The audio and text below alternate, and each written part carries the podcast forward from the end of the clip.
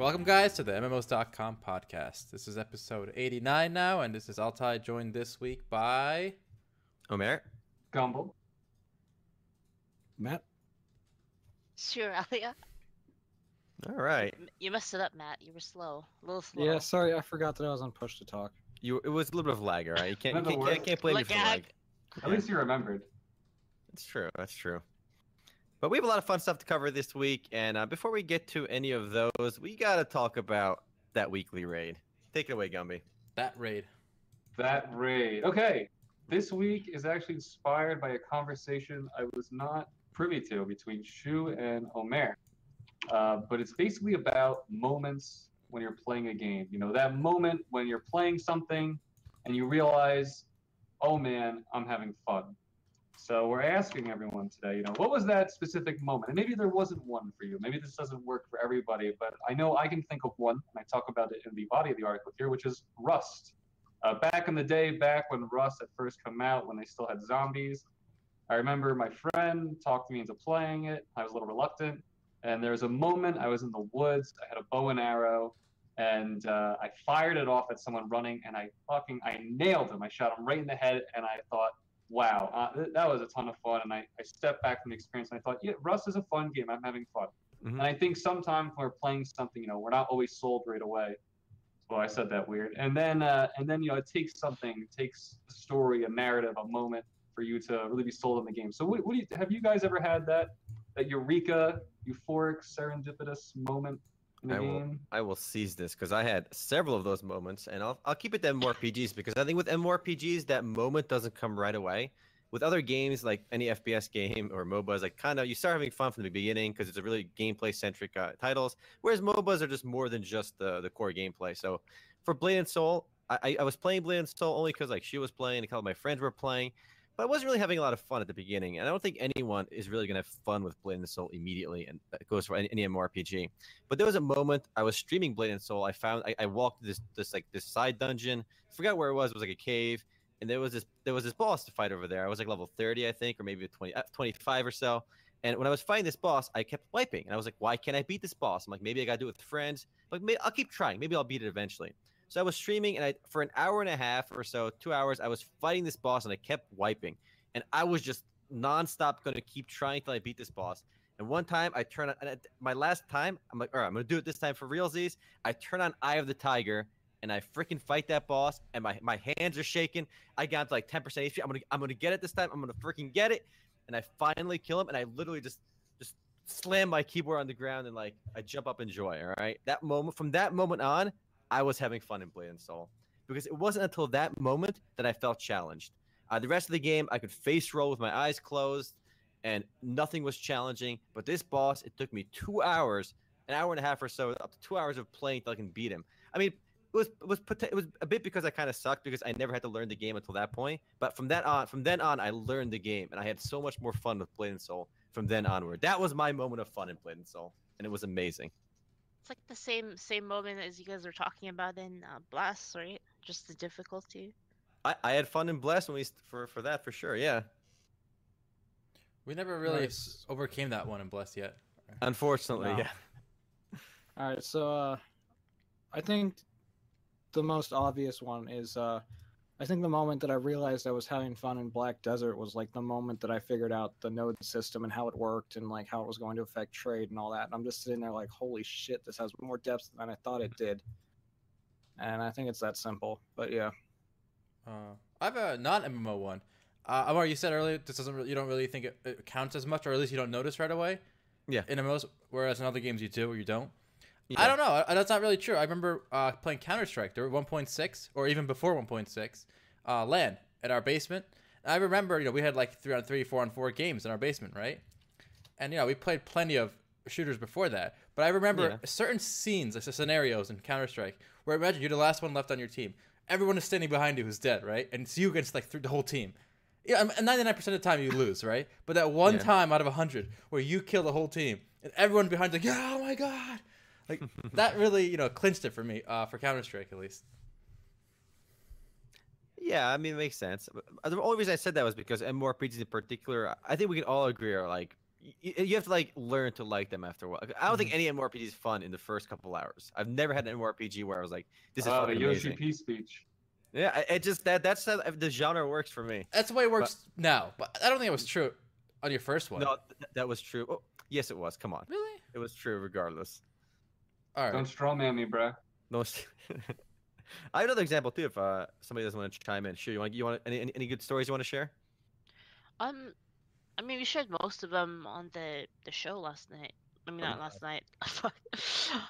I'm, I'm that sleepy. Okay, it was it was a Saturday. We Saturday was it Saturday? Yes. Yes.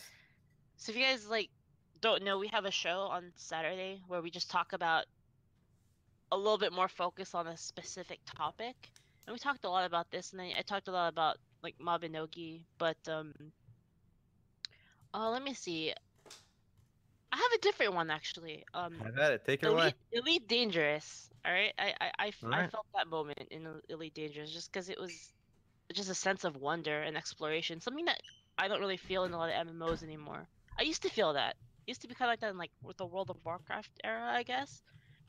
But now a lot of games are just kind of one track. You know, really. So what, what about Elite Dangerous that made you feel that? Just like as soon as you log in, the sense of as soon as you log in, it's like, here's the galaxy. Do whatever you want. There's no like quest line or anything. It's just you're in this world, and and just the fact that um knowing that a lot of these places are like haven't have never been seen by other players ever. That's crazy. so That's wow, you actually got that right away. That's impressive for an yeah, MMO. It's, it's crazy. It's like Mhm. everything's so uh, well. I don't know. Maybe I played in VR, so maybe it's not fair, but yeah. um, I, I have another one that's not really combat related because I think most of our I mean, Matt had the node thing in Black Desert, which is good too because I think the node system was awesome in Black Desert. I mean, I didn't know what the frick how it worked at all until Gumby explained it in his video. But for me in Final Fantasy 14, it was not the combat that had me interested in the game. I was kind of just chugging along, playing mindlessly without thinking too much about it until I actually saw like the free company house uh, that Shu had in the game. And when I saw the way the game's housing worked, I was instantly like, "Holy shit, this is really cool!" This like persistent housing zones, the houses look amazing, the customization's really cool. Oh shit, there's large houses too. Let's check those out. So I checked out all these cool houses in the game. Like, holy crap, I'm gonna get a goddamn large house. So from then on, I was motivated to like get money in the game to buy a large house. And from that moment on, I was having fun in Final Fantasy 14 because prior to that, I had no goal. So that triggered like a goal in my mind. Like, I have to get this. And when you have that feeling of having to get something, it makes MMORPGs, I think, much more fun. I think a lot of games don't do a good job of that, which is why I think we've seen a lot. We've seen a lot of games kind of flop. So that dri- drove me in FF14. I ended up getting the house, which is awesome. And now I need a new goal in the game because I don't really have another goal right now. So that's kind of you know having a little iffy about it. But that's what made me a lot of fun in Final Fantasy 14. All right. And if our audience, if you guys want to share, I know I've seen a whole bunch in chat here. A lot of people talk about the atmosphere being what sells them on a game. Uh, clutch plays, like what Erham brought up, which I think everyone can relate to when your team Mhm. overcomes, you know, the defying odds, which happens in Overwatch. Actually, that's what I think what sold me on Overwatch overall. And of course, the famous uh, "It's 3 a.m. and I'm still playing Civilization" moment, which I know I've had, and I think Shu has had too. Uh, and you spent you're like five more turns, and you spent six hours playing. Um, that that's that's both that's both a oh man, what am I doing, and uh, and a eureka moment. Yeah. All right. Yeah, leave us a comment uh, if you uh, want to share the site. I'll post the link one more time.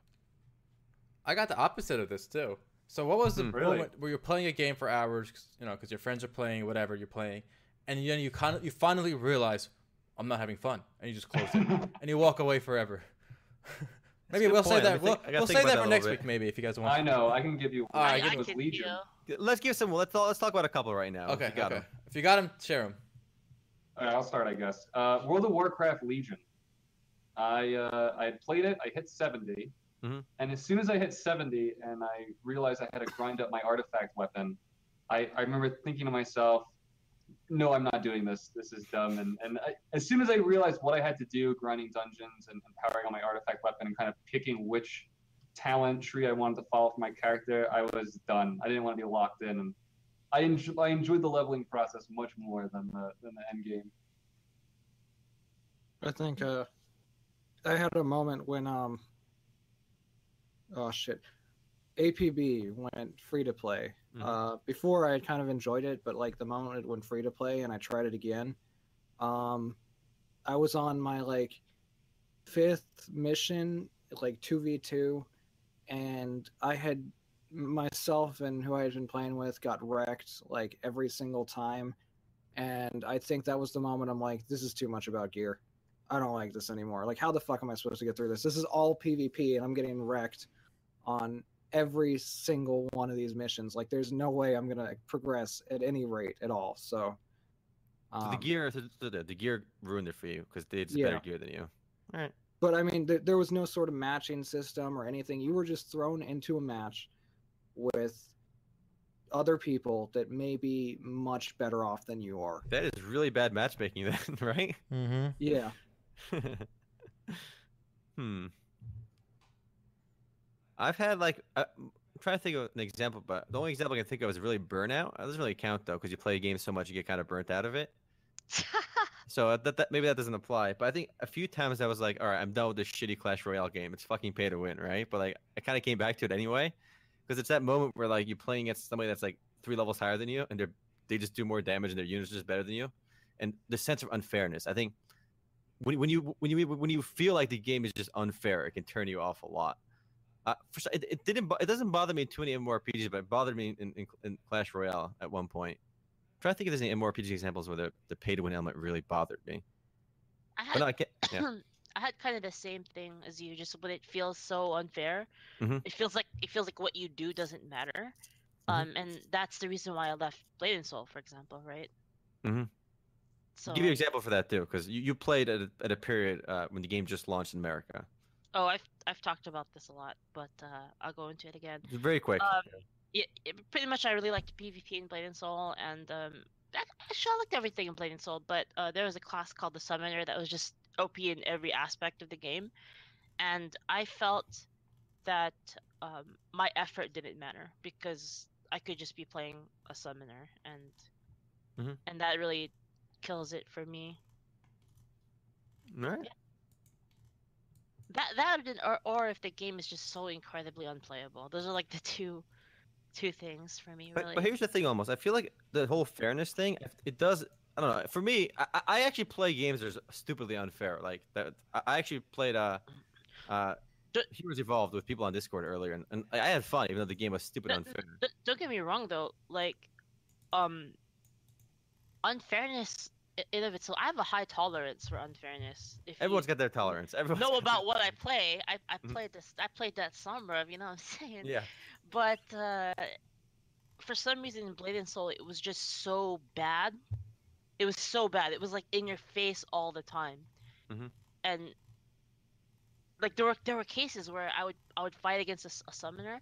I would outplay him like so hard, and then he would just kill me, right. right? And it was just like I was just like, oh my god, and it just makes you. Anytime that you feel like what you do doesn't matter, that kills it for me like instantly. If if Mm-hmm. That fair. happens, so That's fair. But yeah, uh, share your stories on that weekly raid. And let's take it to an interesting story that Matt actually just broke. So Matt, I'm going to toss it to you. And we literally Matt discovered this like a couple hours before we put the podcast before we went live over here. So take it away, Matt. All right, so uh, you guys know how Ark is slowly becoming a franchise in China. If you've been Mhm. keeping up with the site, you know there's PixArk, there's Ark Go, and I forgot to mention in the article there's um, also Ark Park, the VR thing. Mhm. Um, and all of these are being made by Snail Games or in cooperation with Snail Games. And for a long time, we've all been wondering why is it that Snail Games is taking all the Ark franchise and turning it into all these different games and you know, they had the Ark Survival Evolved Online thing, but that could have just been like a publishing agreement in Mhm. China. But they have all of these things that they're making. Well, it turns out that in December 2015, and no one caught this until yesterday when some people on Reddit caught it, um, because Trendy Entertainment, their owner, Insight, sued Studio Wildcard because of a non-compete clause because the guy who founded Wildcard also founded Trendy Entertainment and there was something about giving them 20% of their whatever I I, I don't really care about that part. Anyways, um in December 2015, Snail Games USA had an affiliate named SDE Inc. who bought Studio Wildcard. So Snail Games owns Studio Wildcard, and they, They have for over a year. That's incredible that nobody even commented on this. This this is the state of of gaming journalism, guys. That we had like one of the biggest like PC games on Steam was acquired by a Chinese company who was also making Dark and Light, which everybody was kind of hype about, and nobody knew that Ark was owned by Snail Games. Like this this literally just came out, and it's been a thing for like over a year.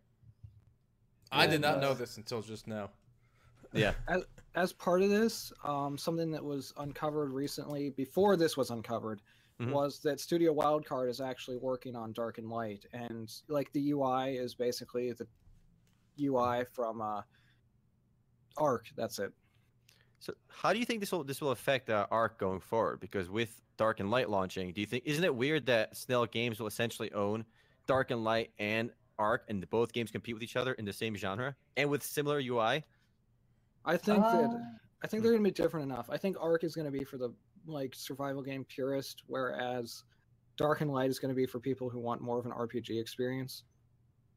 Yeah, I agree with Matt. I don't think they're going to be directly competing. I think though there's the Venn diagram will cross between the two. But I remember Ark has a 61,000 player 24 hour peak. That's I amazing. think I, I don't think Ark is, is in any danger uh, from Dark and Light. I think Dark and Light has enough of a hype train behind it that uh, at least its launch will probably be successful. Do we know? And I mean, Hmm. we also have to keep in mind that Ark is more of like a sci-fi dinosaur thing, whereas Dark and Light is strictly fantasy. Right. And I mean, setting we've we've known uh, from past experience that setting is a big thing for people. So just that difference is going to put them in two different categories. But isn't it? I find it funny that uh, I'm already seeing stuff like, oh, oh, so Dark and Light, Dark and Light is just a reskinned Ark. You know, the comparisons are going to start coming out. I think this week once people find out. yes. Once this story spreads, you're going to hear everyone say, "Oh, well, Dark and Light now is just reskinned Ark." Do we know Yeah. if Dark and Light is coming out in China first or is it global launch? We have no idea. We, we don't know anything. Because I think it's more fair to say that Dark and Light is perhaps Ark reimagined with the Chinese market in mind first. Mhm. That's not to say it won't It's come a out in the West. Totally I, different game, though. Hmm? It is a totally different game though. It's- It's got much more RPG elements. right, because in And- China that's a bigger, you know, genre. Maybe, yeah. And here, here's the other thing, though. Like, um, Ark is huge in China right now. So even if they designed this with a Chinese market in mind, Ark Survival Evolved, the Yeah. free-to-play version in China, I mean, it exploded. The moment it came out, every single server they put on was overloaded with people. And I mean, it's an 100 gig download in China for some reason. Holy and crap. it still was overloaded with people. I mean, it filled up. I mean, I was reading forum posts on the Snail Games forums. It's huge, and I mean, I it's going to be more of a detriment to Dark and Light than anything because they're the same company, so they're going to want both of them to do well. But because Ark came first, Ark is so incredibly popular. Dark and Light is going to have a hard time cutting into its market rather than the other way around. Uh, why do you guys think um, Snail Games tried to keep this hidden? Because it was very clearly they didn't want people to know about this because they didn't announce it at all. And when they mentioned the publish the publishing agreement with uh, Ark in China, they said we partnered with them to publish their games. They didn't say we bought them. That was completely like hidden.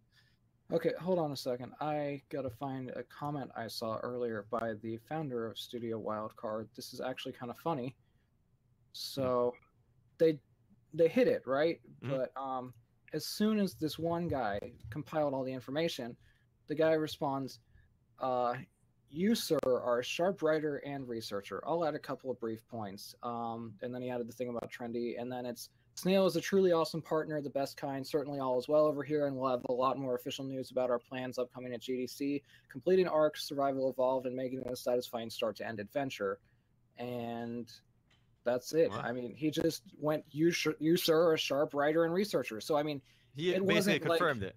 yeah. Yeah, so it, it wasn't public, like published, but I I don't know that they really wanted to specifically hide it. It just kind of happened, maybe. I, Yeah. I don't know. That sounds right. They just didn't advertise it, but they didn't hide it.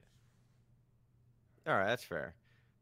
But uh, actually, the, the, the way this story unfolded was uh, uh, the guy who made Ark Survival Evolved, he worked at a company in the past, and after I guess he sold, he left his company. He signed a non-compete agreement for five years, and then he said, and then he, he said, "Can we get that five year down to one year?" And they said, uh, "Yeah, no problem. But here's the rule: if you make, if you work at another gaming company or make another gaming company, we get twenty percent." He's like, "Yeah, sure, whatever." He signed it, and that's where that's why the lawsuit came about. These, these are all in court documents when the, the company, his previous company, is suing him now, saying, "You owe us twenty percent of uh of Ark." So it's- And I, Yeah. what's funny is this lawsuit has been going on for a while, but it wasn't until recently, like within the past month Yeah. or so, that new Florida court documents unveiled the uh, identity of the owner of Studio Wildcard. Mm-hmm. Incredible stuff. Nice, nice. Somebody mentioned Ashes of Creation. Oh no, Terrific Life. We talked about Ashes of Creation in quite a bit of in quite a bit of de- depth uh, last last week. So if you if you missed our Ashes of Creation bit, definitely check out last week's podcast. We had a, a fun segment on Ashes of Creation. and uh, actually, should we let's let's let, let, let's go to uh, our our digital CCG segment because we had a lot of uh, link backs on this one. It was a bit of an interesting story. So I sent my brother the slide deck. So if you can go and show that on the stream. Uno minuto. Uh, essentially, we got the full Super Data research article from um, from Super Data on the biggest card games, digital card games uh, in the world. So these are games like Hearthstone, obviously. So I know I wrote an article. On, about this. I- wrote I wrote I wrote an article on Hearthstone being the biggest game. So the news here is that Hearthstone made 300 $395 million in 2016, which is a crazy amount of money, obviously. And then the number two highest grossing revenue game in, in the world, card game, was uh, Shadowverse, which is a big surprise to a lot of people. I mean, it's it came out in the middle of 2016 and it managed to grab about $100 million in revenue. But here's the fun Crazy. question. Here's the fun question for you guys. What do you think is number three, four, five, six, and seven on that list? Can you guess any of the of other titles on this list of the biggest card games? Is it Mm, a trick question though? Is it actually a TCG or is it like some? It's CCG. No, no, it's not a trick CCG. question. These are these are real. You know, these are games like I'll uh, say Shadowverse, I'll say they're Chi- Asian mobile ones that we don't hear- we haven't heard about. One of them's gonna be some type of mobile poker. Like Rise of the Hex Bahamut. Rise of the there? Bahamut or something. Some crazy. No, that's that's not up there. okay. They're actually not Asian. Well, well, some of them are Asian, but they're they're all names you should be familiar with, except Oh, There's one. no way. Gwent isn't out yet. It can't be on this list. It's in post beta. Hmm. It's- Magic. All right, somebody Magic in the the Gathering. chat got it. Somebody in the chat got it actually. Yu-Gi-Oh? Oh, Pokemon.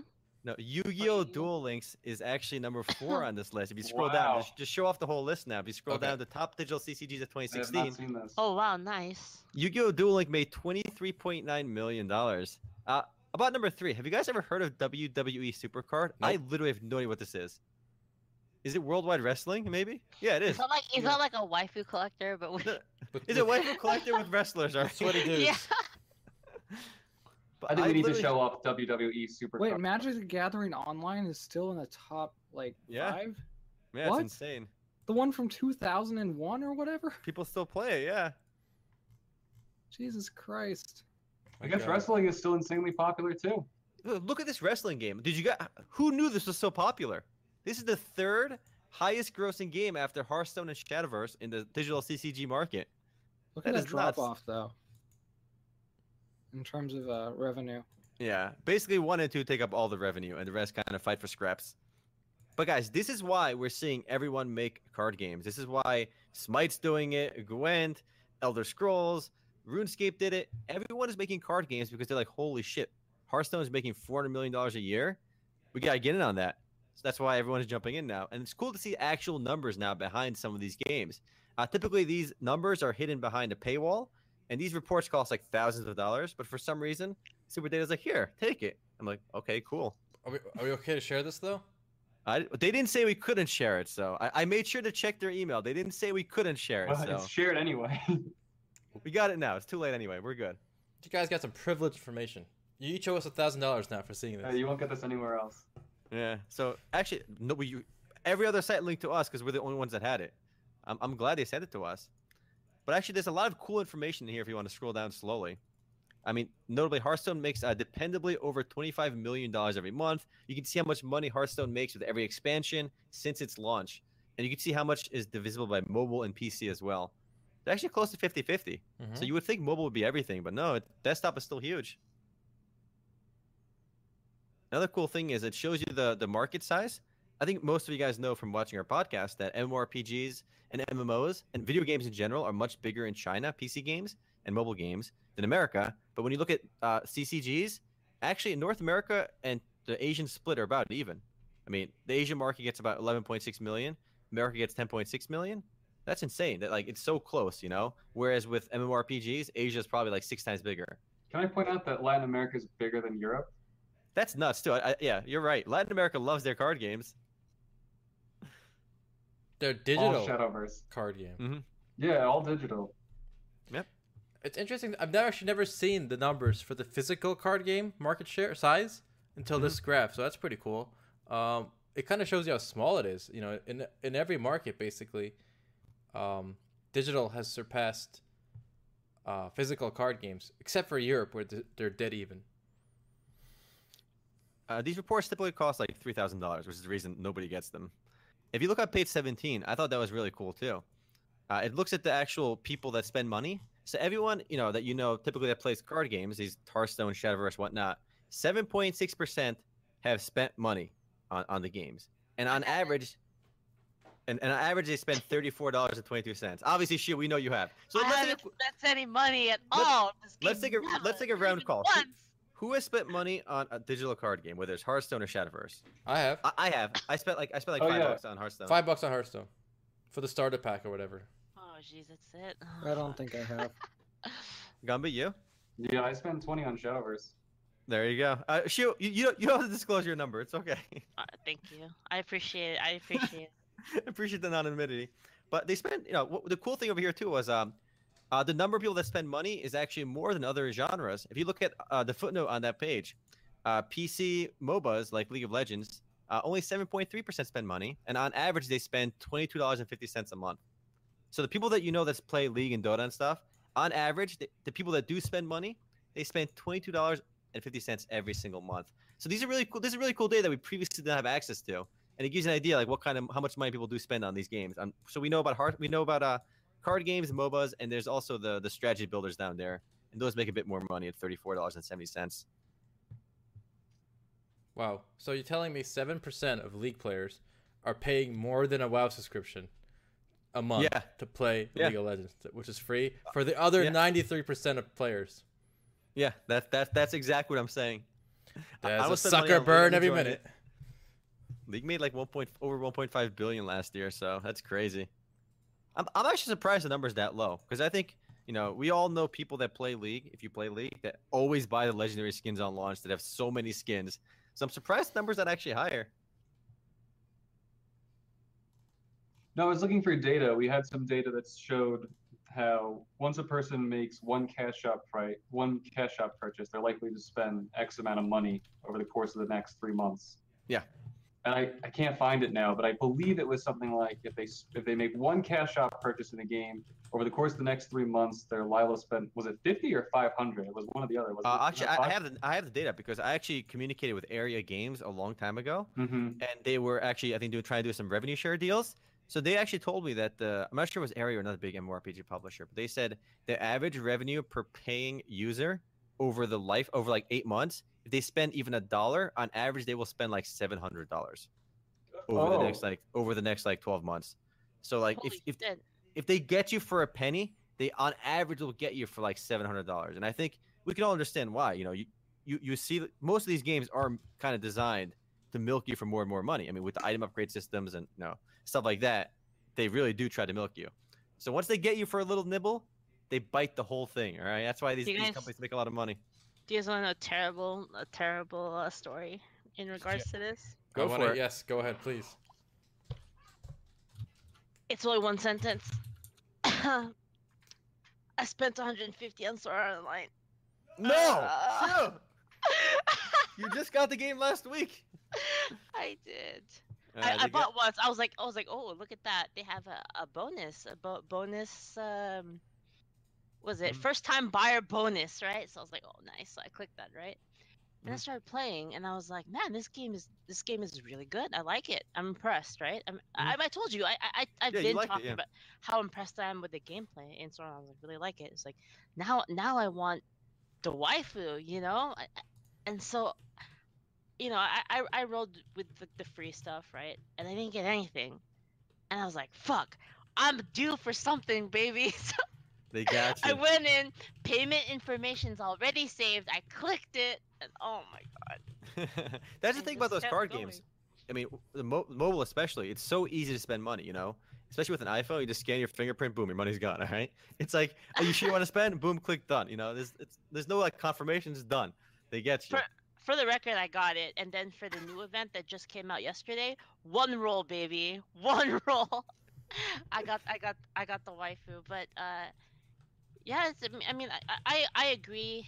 Uh, FG three thousand, it's a very solid mobile game, so I don't feel as bad. Right. Yeah. I, I have an issue with the game. Not not the gameplay itself. You're right. It could be good. Um, but the Uh-huh. fact that it's sword art, it really kind of disappoints me because when I, I did watch the show, I'm not an anime purist, so I thought it was a pretty okay show. Okay.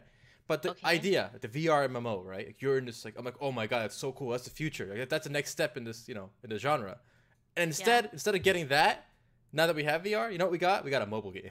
But obviously, the, the technology doesn't what? exist yet. I you know. Want, you wanted, you wanted real sword art? Come on. no, get no, no, no. I was, I was hoping for it at some point in the future, right? There's no money in that. I get Yeah. that. I get that. But I'm just saying, like the fact that it's a mobile side scroller You know, now. how does that how does that ruin the game for you? Like like for Yeah. for a mobile side scroller, it's really good Yes, actually. Every time I see it, I think of what could be in the, you know, like what we don't have. I don't like know. I- you know what you know what that me. game has you, you, you know what that game has that is missing in a lot of games something that Omer has been talking about for the last week you wipe in that game it's crazy good. right you, you wipe and it, it, makes you like I fought the same boss for like an hour trying to beat him because I really wanted to and uh, that that kind of feeling is great and when and then that time when you do beat it feels really good Yeah, I agree. Uh, Overcoming that difficulty always feels great in games. It's one like, I think a lot of new games do miss that. Well, I guess let, us cover one more thing on here. Look at page twenty. I thought that was kind of cool too. These are the reasons why people leave games, and I think I think this is actually pretty cool because I think this can apply to not just CCGs. These, this can apply to any MMO really, and basically any video game. Obviously, this report is on CCGs, but this is this is pretty universal information. Uh, the number one reason I think is pretty easily guessable. If, if you guys didn't see it yet, you, do you guys want to guess? I mean, I saw it, They're- so I just saw it too, so it doesn't even count. But I, it's I so just saw obvious, I wouldn't even, I wouldn't even think. Yeah, th- the answer was they got bored. Okay, that's the reason most people leave their fav- their their CCGs. And again, this applies I think to every game. Guys, My- numbers don't add up. I know they don't. Uh, there there is a me- methodology for it though. I guess I'm I'm sure that there's there's a way they did it. But I'm one thing I'm surprised about here is um that friends stop playing was actually a bit lower. You know, I figure in a lot of these games you play because your friends play. I'm surprised that wasn't a little bit higher up on the list. Unless people just don't justify it to themselves that way. yeah, this is probably self-reported. I think, yeah, this is probably survey data, and I think a lot of people do stop for that reason. But you know, they and them friends come to the consensus that the game is boring or something instead, and they don't realize that it's their it's because their friends stop that they stop. Self-reported data is tough to. It's still interesting insight. For example, the toxic community, like that's always there. It's just that when they they don't mind it when they're not bored. But once they get bored, the next they might blame that. the- yeah, the Yeah. next troll, Right. you know, gets them to quit. You know, because they're already bored. What about the last one? Too difficult or competitive? Do you think people just like don't want to admit that it was too hard for them? Because maybe some games are, you know, maybe maybe being difficult is not a big turnoff. You know, I feel like a lot of newer games in general go very easy on the difficulty curve, thinking that that's what players want. Uh, I don't know. I don't know either. That that one's weird for CCGs. I think. What I'm surprised isn't here is pay to win. Perceived pay to win is not here for all the crap, all the people that talk about pay to win elements. It is not one of the reasons, the self-reported reasons that people stop playing games. Or at This least is for it didn't score high CCGs, yeah, but yeah, that's still. Uh, Is there anything unfair on here? Maybe uh, was playing. You know what's not on Saw this Became list? all the game's content. No, became too expensive is on there. Number Oh, yeah, there it 50%. is. There you go. That that can be interpreted as pay to win. Sure, that's true. This is fun though. Fun data. Screenshot this, uh, uh, viewers, if you want to save the data for yourself. This is a three thousand dollar slide, so go ahead and Yeah, these your own are little very piece of expensive gold. reports. We got, we got to milk this one. Guys, just screenshot the slide and email it back to them saying I want a refund of just this page. Ask like ask like two hundred dollars back. That I actually um I, I quit I quit Shadowverse the other day. oh yeah? Yeah, What reason? What was your reason, Shu? done. Uh the meta is not fun. It's too too How dumb. would- So how would that fall into here? Let's see. They updated and removed the feature of a card. Too difficult or competitive. Uh, saw all the game's content or bored. I don't know. Maybe updated, remove the feature. That changes the meta. Yeah, maybe. It's just it's just not fun. The the, the new meta is just kind of shit. It's like they Mhm. drop a Daria and then if they get lucky, you lose. It's, pretty much- it's even worse. Like like you know how I was complaining about Seraph. Mhm. it's even worse. nice. It, it happens on like turn five or some shit or turn four. It's retarded. All right. I mean, I have a one minor. I, I did. I did my video for uh, Smite Tactics, uh, first look video, and you know, talk about talk about unfair. In my video, the guy dropped a three mana drop, and he summons a random card from my deck. And he, for three mana, he summons a six drop, and he gets on turn three, and there's literally nothing he can do to win at that point. The what- RNG is insane. Why do people add shit like that to the, the game? It's like it's not satis. It's not that satisfying, honestly. Card games need RNG, but not that level of crazy. Not yeah, not that not, not the level of like I draw a card. It's it's Mm-hmm. a single card, and if I happen to uh get the right draw off of it, you just insta lose. Like Yep. th- th- that's what that's what's the problem with Daria too. It's like it's it's there's too much going on, and it just it it fucks you in one one thing. All right. Uh, that's Uh, enough. let's, enough let's talk about game. that. Let's talk Oh. about that. What? Conan RNG? Exile. Uh, Conan Exiles. Yeah, I mean, we, we we played this last night, so who wants to take it away? Sure, I'll take it away. All right. So uh, last night we did our Conan Exiles launch stream, and during the day, Matt and I happened to stream the game because uh, we're better than everyone else, and uh, uh, Funcom bought MMOs.com, so we all got. I'm just kidding, but anyway, we played the game, and uh, while Matt and I played, it was nice and smooth. We were kind of just testing out the systems, and then last night we had the inevitable, uh, typical launch, which I think was unexpected. Uh, Conan Exiles, if you don't know, is sitting around 30,000 players right now. We all placed bets. I think I had the highest guess at 10,000.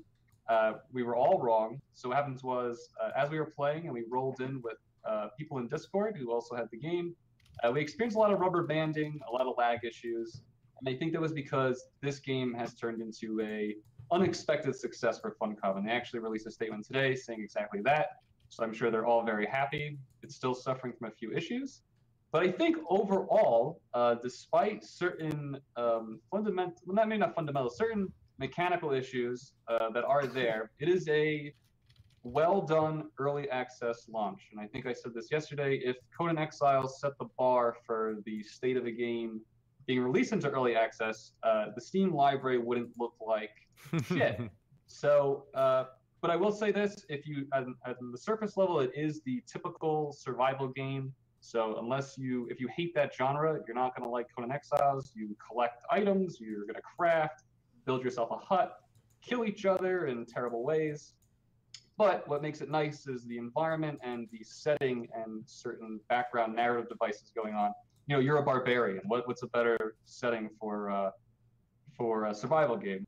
So I figure I guess we'll all kind of give our, our brief early access rough opinions here because we really haven't experienced the game fully yet. Maybe next week we can give a better evaluation. Re- real quick though, I, I I have a question for you guys. All right. Do you, do you feel like Conan is giving us exactly what we want out of a survival game? We just want to be barbarian, like uncivilized savage assholes. Unhinged. Yeah, yeah, of course. that oh, like oh like right like it's uncensored being an asshole. It's it's like Rust, but way worse, right? Yeah, because you can. Yeah, you. I mean, to go to expand on that, you literally have unbelievable gore. Like when somebody dies, like they're fuck, they they get cut in half. Their you hit that their guy? limbs. You hit that Hmm. guy yesterday with the maul, and he and he just exploded. Like this top half, his top half was just gone, and there's just legs, Yeah. and the leg just like fell over. I was like, holy shit.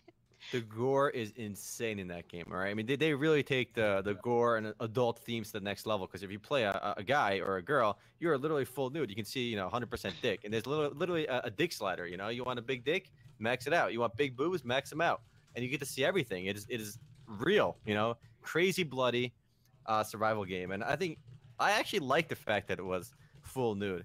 Too many games dance around their stupid nudity thing, and like it's, it's okay to have all this crazy violence and murder, but you you show a, you show a tit and everybody goes crazy. But like Conan doesn't give any fucks. You know, you can see everything. But that's why it works because it's Conan the Barbarian. It wouldn't work. It might not work in other environments, like say a science fiction setting. because in the Conan universe, you mm-hmm. know, in a kind of barbaric nomadic universe, yeah, you're naked, so it fits. You, like That's true. nudity just for the sake of nudity is kind of dumb. It's got to fit in the in the place like anything else. But yeah, if you can rip a guy in half and he shoots blood all over the place, what's the problem with a little bit of pube? That's true. That's true. I I so like the the setting in this compared to games like Rust. I don't like in Rust, for example. what- You know, it's kind of cool when you have the axe, the bow and arrow, but then when you have like rocket launchers and his helicopters, I don't that, that turned me off. I kind of like the pure fantasy medieval setting. I agree. I Yeah. agree with that. And uh, I'm really liking a lot of the extraneous systems. Like I like the RPG system that they have in place because Mhm. even early on, like I think you might be able to eventually get all the skills. I'm not sure how it works, but early on, you really have to coordinate with other players to make sure that everybody like has the complete skill set together. So you have like the guy that makes the armor, the guy that builds the houses, uh, the guy that makes the weapons. I mean, you, you, you don't get enough skill points to put into everything. So you really have to like pick and choose and then the stat points lets you customize your build a little bit so you can be tanky or you can be really Mhm. strong um It, and it then could be better, but it's in the right direction. It's one of the only games that does that, isn't it? Because most games give you access. uh, Either you have to find the recipes, or you have access to all that stuff if you have the right ingredients. Whereas in Conan Exiles, you have to actually level up. There are real RPG persistent elements in the game. You know, you can't make an iron sword to like a level 12. You know, it doesn't matter if you got resources. You got to be minimum level 12 and meet certain uh, other talents that you have to learn beforehand. So specialization is definitely a, a big thing in the game. Do you guys think then- that's a good system versus like Rust, where it's more free? Uh, i like it I like mean, it too. forces interaction I like it more, yeah. I think yes, it gives it more like uh, staying power. Like it gives you more com- commitment to your character. I think one of the big complaints in Rust is there's no like, you know, your character doesn't mean anything. You know, it's just there's no commitment or you're not investing in your character. And now in, in Conan Exiles, you are investing in your character. I'm It's, gonna, it's I'll just be a the lot contrarian. more. Oh, go ahead. Sorry. I don't know if I like it yet. I don't know if I like being locked into a particular playstyle. You know, if I'm going to invest my time into one character and then I decide, oh, I want to actually build something now. You know, maybe I want to play. You know, I'm actually not sure how that skill system works. Are we sure that you can't get unlock everything? No, no, you that? even if you, even if you eventually can, the point is you don't, you know, you get your skill right points one level at a time. Yeah, Yeah, I don't know. I don't know yet how I feel about it, but it's definitely at least it's a it's a It's new, different. It's a different spin. So and and then uh also i just wanted to mention that i'm also liking the religion system because it adds another thing that you have to progress through slowly before we get on Um, that, shit, what, what did you think about the skill system? Because you were about to say Oh, something. I was gonna say it's very cooperative, which is what, kind of what you talked about earlier, and and that adds a lot to me Mhm. because I, I I like playing with other people. So, so Rust felt like a honestly lonely experience, in in in a sense that there was no reason for me to ever interact with other people in a positive way, right? Yeah. yeah. That's true. I mean, Sure. you, you really are stronger in a group in this game. Whereas in Mhm. Rust, you know, one dude with a fucking, you know, high tier gun's just gonna kill everyone. So I do want to. We've been giving a lot of praise, so now I want to give it some criticism because you, know, All you got to get from both sides. yeah, that's fair. I think that Conan, and you know, I don't want to have a debate or anything. This is just my early observation. I think the combat is a little too dull. I think the AI needs to be improved. The PVE AI needs some improvements, and even between people, I'm not seeing the skill-based system that some people are touting, where you're actively dodging and parrying everything. It just more seems like button mashing at the moment. Mhm. And I think what Conan Exiles made me realize is, unless they can kind of make it, you know, as long as it improves over time, it's fine. But uh, a lot of survival games spoke are FPS based, and there's a reason for that, and that's because in, in FPS combat, there's a guaranteed level of skill, which is how well can you aim. Whereas in a melee combat system, you kind of just swing your dick around, and you know, if you're if you get more hits than the guy than the other one, you know, then you win. It doesn't it feel as meaningful as pulling a shot across the map on someone else. And you know, maybe you know we haven't experienced it enough, but that's and you know, and for me, combat doesn't sell a game anyway. But so it, it's so far, it's not it's not giving me the the wow, the pow uh, sensation yet. hey Gumby, I know you didn't want to really argue about it, but I, Mhm. I, I I don't think it's quite fair what you're saying because um, just the the, the lag, it, it was unplayable. Like we didn't Well, I really had played with Matt earlier. Remember, I played on a lag-free server Did you just play against against NPCs. No, but it was against the NPCs at least, and that's really what I brought up. 'Cause I Oh. really haven't had the chance to fight against. I, mean, I, I feel like you're not people. gonna ha- have the skill-based combat against NPCs in general, though, right? I, I mean, I guess Oh, and unless you're not? expecting reticles or something. No, um, I mean, uh, I, I don't think so. Uh, th- I'll just end it here. I don't want to, you know, we'll come back to it later. But one of the actions the NPCs do is they throw their arms in the air and cheer as you're hammering them, and it just makes no sense. It makes no sense. It's, it's really that's true. That's true. It makes no and, sense. And it's like it happens randomly, and the way you kind of get ganked and surrounded by enemies, it's more like they're just mobbing you. And Mhm. the AI too is kind of retarded at the moment. Like uh, it, it just it it feels like MMORPG uh, AI, there, or you run past the enemy, and if you're in its a distance, you know, it just comes after you, chases you, whacks you a couple times, you run away, and it, it, it's just it's not enough variety. It's just smashing two two slabs of meat smashing into each other. So Does the dodge ever? did, uh, you ever try it? Like, did it Yeah, come play for you ever? I just tried it just now too, and it, it, even when I tried to dodge from an enemy, he was um, maybe it was due to some type of ping issue, but I dodged away and I still got hit. So All either right. the boxes are a little off, or you know, It's early access. They get it's all early prizes. access. Yeah, no, but you know, I don't want to like just Mhm. Praise That's it. I still like the game a lot, and I'm excited to keep playing it. That's a fucking silver bullet, guys. It's early Early access. Yeah, How dare you? How dare you shit talk this game? It's an early access. yeah, no, you can shit talk anything. It's okay. And That's I wanted to go. I wanted to go back to the religion system. So I, I'm really liking it so far. Basically, I chose Yog. So what I have to do is uh, eventually build an altar, and then I have to make this specific cleaver that's made out of like a jaw. It's like made out of someone's jaw, and you have to use that cleaver to cleave up dead human bodies. Then you take the like human flesh that you get from it. That's like literally got light coming out from it in the icon. It's hilarious you, you take it back to the altar and you cook it and then you eat it and then when you do that you get favor for your god and over time you will have to get like more favor and more favor and you can like upgrade your altar and stuff and i think that adds another like really nice persistent element to the game It's awesome. It's like a, a quest that's always there, pretty much. You always Yeah, have it's some really- kind of goal, you know. I think in general, the game does a much better job than perhaps like previous entries in the survival genre of giving you direction. Uh, the, the levels and skill system, if nothing else, when I open up my window at level one, I can at least see everything that I can eventually craft and what I what level I gotta be to get there. So I think a lot of games like Rust for me, uh, I didn't know what I was doing. I was just walking around naked. I didn't know what to do, how to do it, where to go. At least in this game, I have okay. Look, if I do this, I can unlock this. Then I get this, and I build this. It's kind of like a nice chain of uh, paths I can take.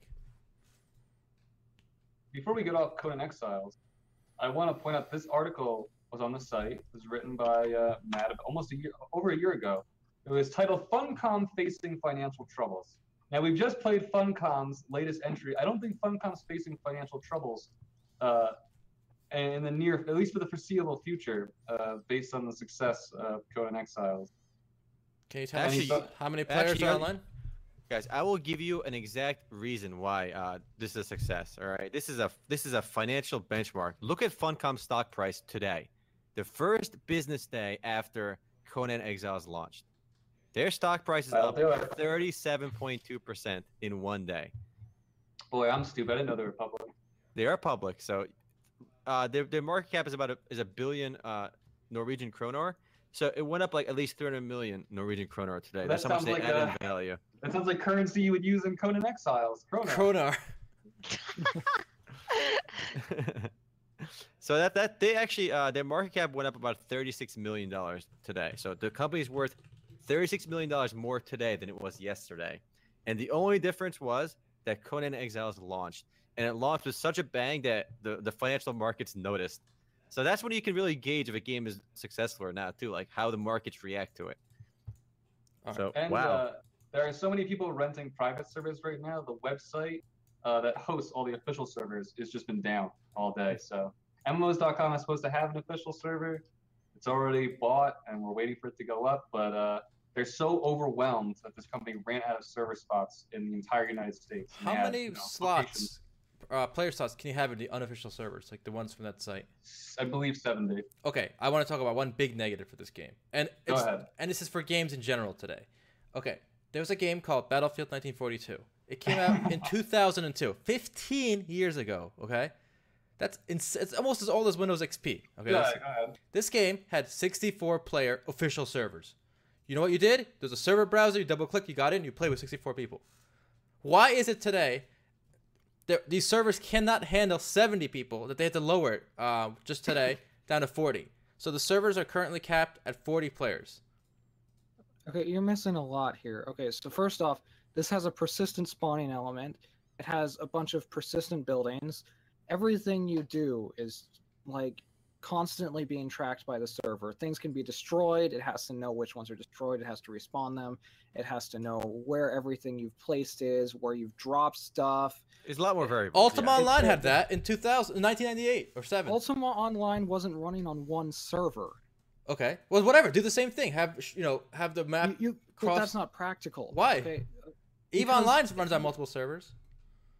if you it's not practical because you have player hosted servers no one's going to set up a multiple server setup for one server Why doesn't devs do that then? Well, no, it doesn't matter if it's if it's Well, back if it's virtualized in the Because the back end by a company. Who cares? thir- the, the devs are running it through a third party probably to offload some of the cost yeah.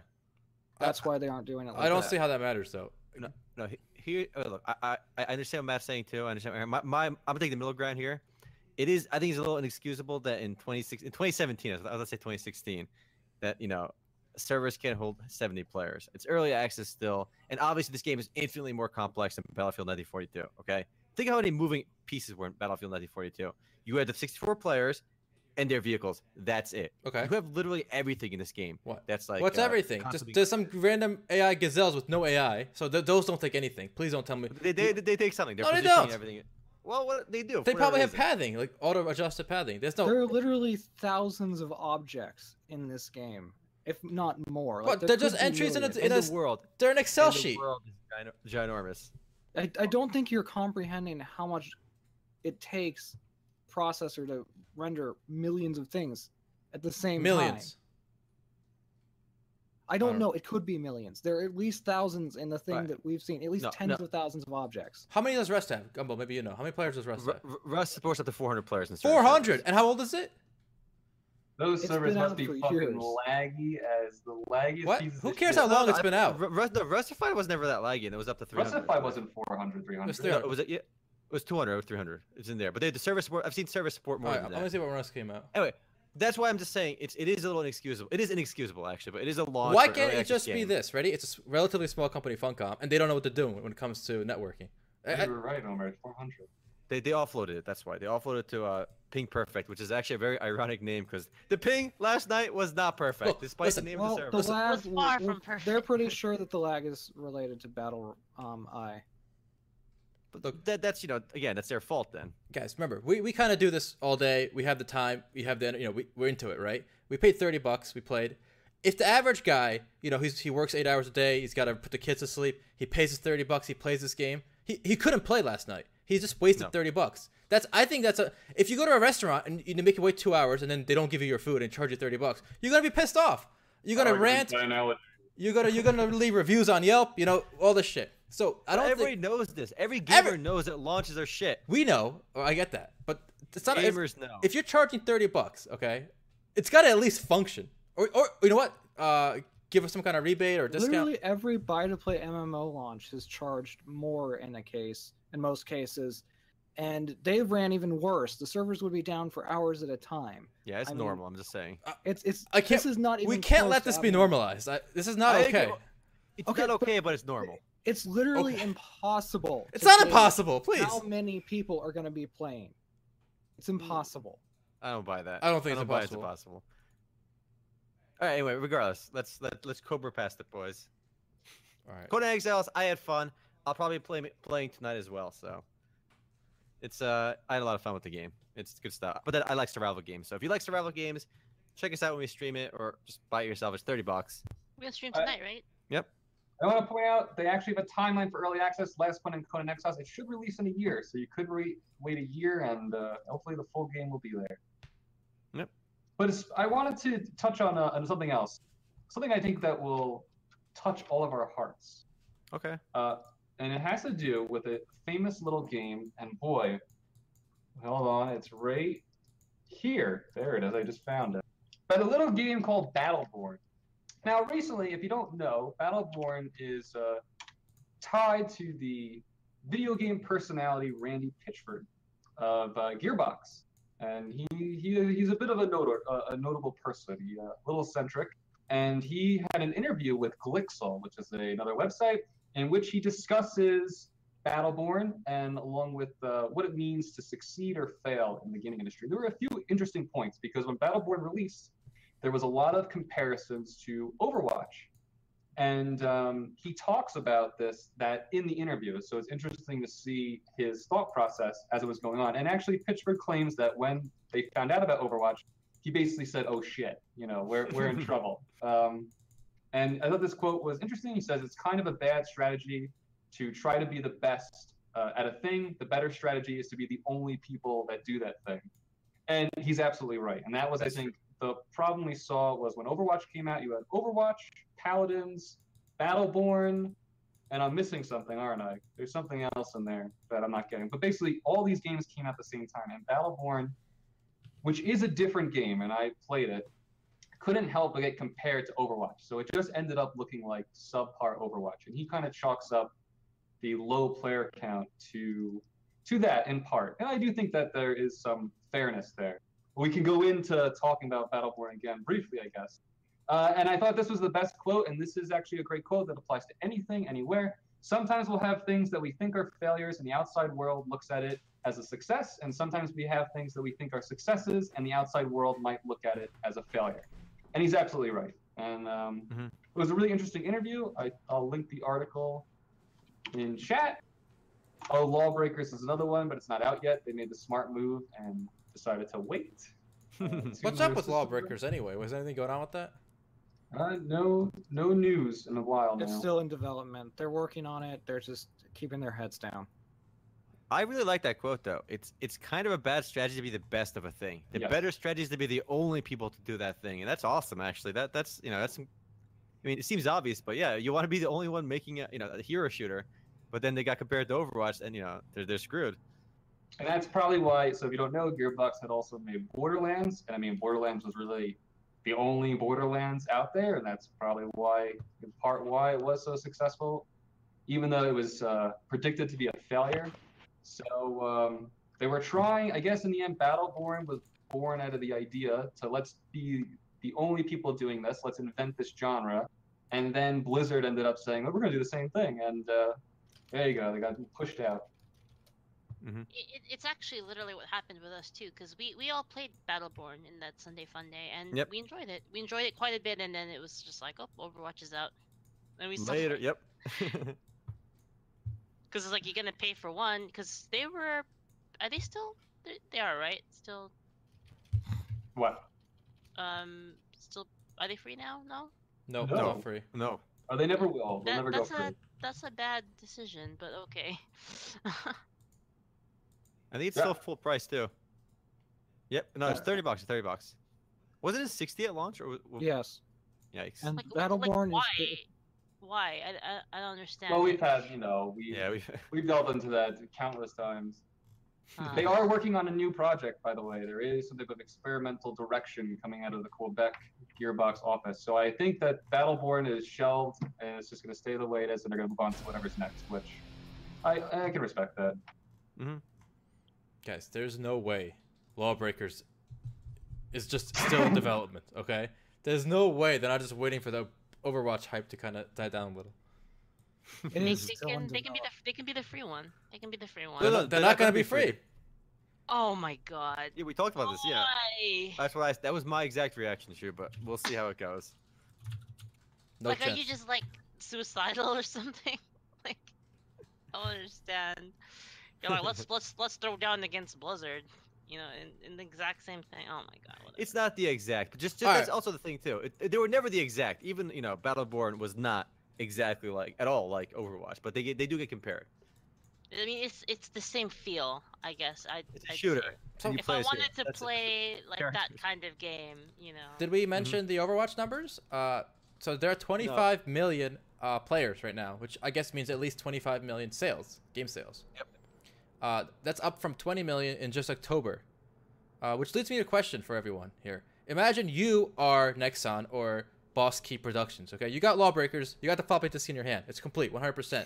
The, the floppy disk. Do you alright. do you do you put it in boot now, or do you want to wait till those numbers, at least for Overwatch, stop increasing? You know, just stabilize. What would you do? Apparently, uh, what they're gonna do is do a beta in 2017. That okay. Open beta. a game What that I was do? yeah. What would you do? launch. What would you do? I would say, well, shit, I already put all this work and I got to release at some point. Uh, but, but let, no, let's assume it's already done, It's done. and you get to pick when you launch it. Would Yeah. you launch it right away or no? That's my only question. Let's say everything hypothetical, everything is done. I, I would launch it eventually as well. I mean, you might as well. You get, you'll get something. No, because by the time the hype dies down for Blizzard's title, my game will be dated and, and worthless. So you launch gotta now. Launch. You launch now. You now. gotta launch. Okay. Omar? I say launch now. I think Overwatch is gonna get more hype later, not less hype. Really? So I, I don't think I, I don't think you'll have a better window. But I say okay, go do it now. Okay, fair it. enough. You had it. I guess I'm the only one. Uh, I guess Matt's on your side as well with that. Erhan would wait 10 years and then release his game. There's there's really no point to waiting because games age so quickly. yeah, yeah. There's there, there's no choice. Yeah, I Just, agree. just, just fall on the sword. Get it out of the way. I'm, I'm, Yeah. I'm, I'm gonna have to agree with that. all right. All right. I guess I'm the lone voice there. All right. That's all. That was my only Well, point. it's it's because people become more and more ingrained with the game, and people are stubborn. They're gonna want to keep doing the same thing in general. I think. I can already Plu- see the plus it's- it- headlines. plus, it's it's the it's the friends aspect, right? It's like if you have all of your friends playing Overwatch, you're not gonna play some other shit, to be honest. hmm I mean, also before you know, I mean, with the Overwatch thing, their numbers went up from 20 million to 25 million. But let's be real, how much of that was due to the holiday push, right? They they literally discounted their game for the Origins edition and the regular editions like a lot, like more than they ever did before. So they sold a lot of discounted sale copies of the game, basically in December. I think they didn't. I mean, once the new year rolled around, I'm curious to see what the number will be at the end of this year, right? It's 25 million in the middle of January. Let's see at the end of this year what it'll be. I don't think it's going to go up that much more. I, really? mean, I think most people that bought it, they bought it at launch or at sale price, right? They'll they might do future sales, right? But I think from from here on out, the growth is going to be slower. But I think the ecosystem will still get bigger because I think the people that bought the game will be loyal to the game. That's why I said the game will still be bigger. But I think the sales of actual copies will go will be almost nothing this year compared to last year. That's my thoughts. That's why you know I did. My, I I was talking about free to play before. but, but I thought you said it was going to go free to play. Wouldn't that boost the numbers? No, yeah, it will. They'll do if it goes free to play, uh, it'll boost numbers a lot. Because I think their their retail box sales will go down so much this year that they're going to go free to play because there's no reason. To, I mean, people that wanted to buy the game bought it. It just seems like there's not that much more like pent up demand. They're just waiting to play it at a lower price because they could have bought it at the sale price. All right. Well, time will tell. All right, I want to I want to take this to Kickstarter, guys, because uh, last week we talked about uh, one Kickstarter which I thought was pretty uh, pretty pretty sketchy, and about how I think Kickstarter should be done. And this would give an example of a good Kickstarter, because look, MMOs.com is not about shitting on Kickstarters, all right? We see good good Kickstarters, and we we talk about them in a positive light, all right? This is like literally like the most one of the most perfect Kickstarters I've seen, because they're actually it's not even live yet, by the way, but we're showing this off it's a Kickstarter for a game called Ruin, which is it, it has a similar art style for uh, what's the game? Uh, Battle Battle Right, Right. Battlerite. but it's it's a little bit like Warlocks as well. And the cool thing about this Kickstarter is uh, they actually have something. They're not asking for money on a bullshit uh, just engine assets of, of environments. They have a real game to the point where like they have an alpha that's basically ready to go, and you can see some gameplay over here too. Everything just works, you know. And we'll be getting keys for this game as well to, to play it and check it out. But this is when, like, if you have a game that works and you have something to show off, then you can ask for Kickstarter money and no one's going to make fun of you. All right. But if you're like the actual creation people and you got nothing but some uh, some environment assets, I'm going to poke fun at you. You know, uh, I know these guys are geniuses who made this game because uh, they, for their art asset, for their digital copy of the game in their Kickstarter, they use a floppy disk. See, great minds. There, there you go. Floppy disk. You're right. It is a floppy disk. Oh, they're also smart because uh, they looked at Battlerite and uh, Warlocks and they said, okay, let's just do that. And uh, Mhm. okay, I can get behind that, sure. And this would also really like uh, if you read their little story. I mean, obviously, we don't, I don't know how true it is, right? But if you look at the team, this is like the most like one of the most perfect stories of how indie games like can get made. Obviously, it, it, I'll put a caveat at the end. The the studio behind the game, there are 12 developers who met during game development education in Sweden. It's a group of students basically going to university. Like they, they were doing some project, they were having some fun, and then then they're like, okay, we should make a game, and these kids are they're just working together in school, and then I, I guess during their off hours they worked on this project, and when they had something, you know, then they're, they're asking for money. I don't know if they raised money in the past, but basically they they did it without Kickstarter or anything like that. They just kind of got together and just put in their hours. So what is a game? It's just literally hours of grind between the the, the artists, the designers, and the programmers, and their students. So they have that time, and they just kind of did it, you know. And now they're asking for money once they have an actual project. So I can really respect the process these guys did to get on Kickstarter. You mean you can respect that somebody goes to Kickstarter when they have something playable? Right? Who would have guessed? Well, I didn't know that you could do that. Well, I didn't either because look at this game that we have another game uh, called Marikia Online that emailed us today. Uh, somebody told us to check this game out on Kickstarter. Mechria? Mechria? Marie, Boy, look at Maria. these. Look at these art assets. Yeah, There's basically nothing here. Look, you play that video. They have uh, they have a lot of like flavor text and art, but there's no gameplay. Literally, I have the uh, dominatrix class here at the bottom. I see What? that you. Well, this doesn't look like a dominatrix to you. It looks like a dominatrix to me. Scroll down, right above Yeah, the uh, SoundCloud. I can see it. Click on the Kickstarter page too. Oh, okay. But they have a they wrote they spent all this time writing about classes when they have no actual gameplay. I, mean, I, I get they got to do some design stuff first, but like when they have when they have really nothing to show off but some environments that they can just slap together in Unreal Engine, it's it's literally nothing at this point. Like, and they said they worked on it for like three years when they first like came up with the idea or something. But They worked on on this little river for three years.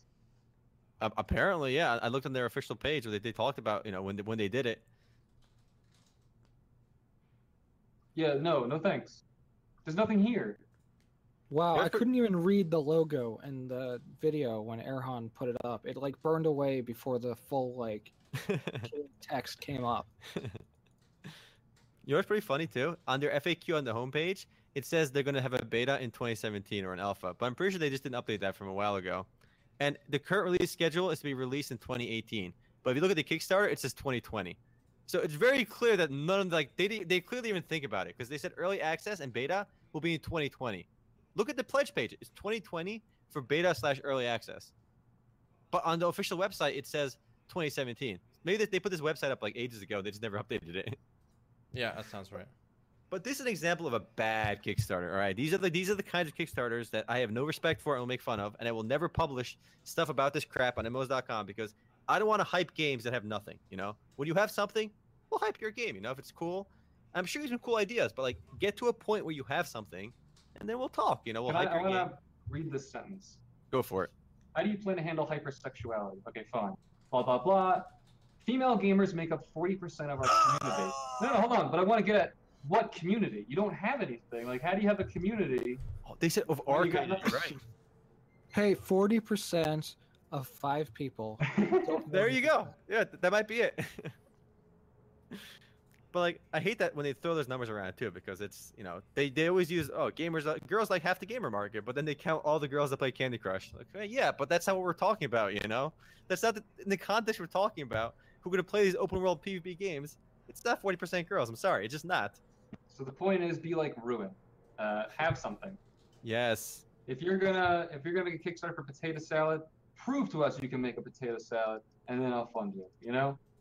But, don't but the- don't yeah. pretend. I think the real cringe here. Let me see if we can find it. Do we have? A, no, no. They, they do list the people that work on it. People they do list the people that work on there, but they, they didn't mention on the Kickstarter like who's behind the project and stuff, which is unfortunate because they could at least sell some credibility then. It's true. But yeah, bad Kickstarter, good Kickstarter. You see what you know. You see the difference, all right? And we're not against indie games or Kickstarters in general. Just have something, please. That's all I ask. I have a fun little tidbit about uh, one of Gumby's favorite indie games. Uh, What could that be? Slither.io. Ooh, baby, I do love Slither. So, why don't you tell us how much money this game is making? Uh, Slither.io is the crazy snake game, and it makes a hundred thousand dollars a day.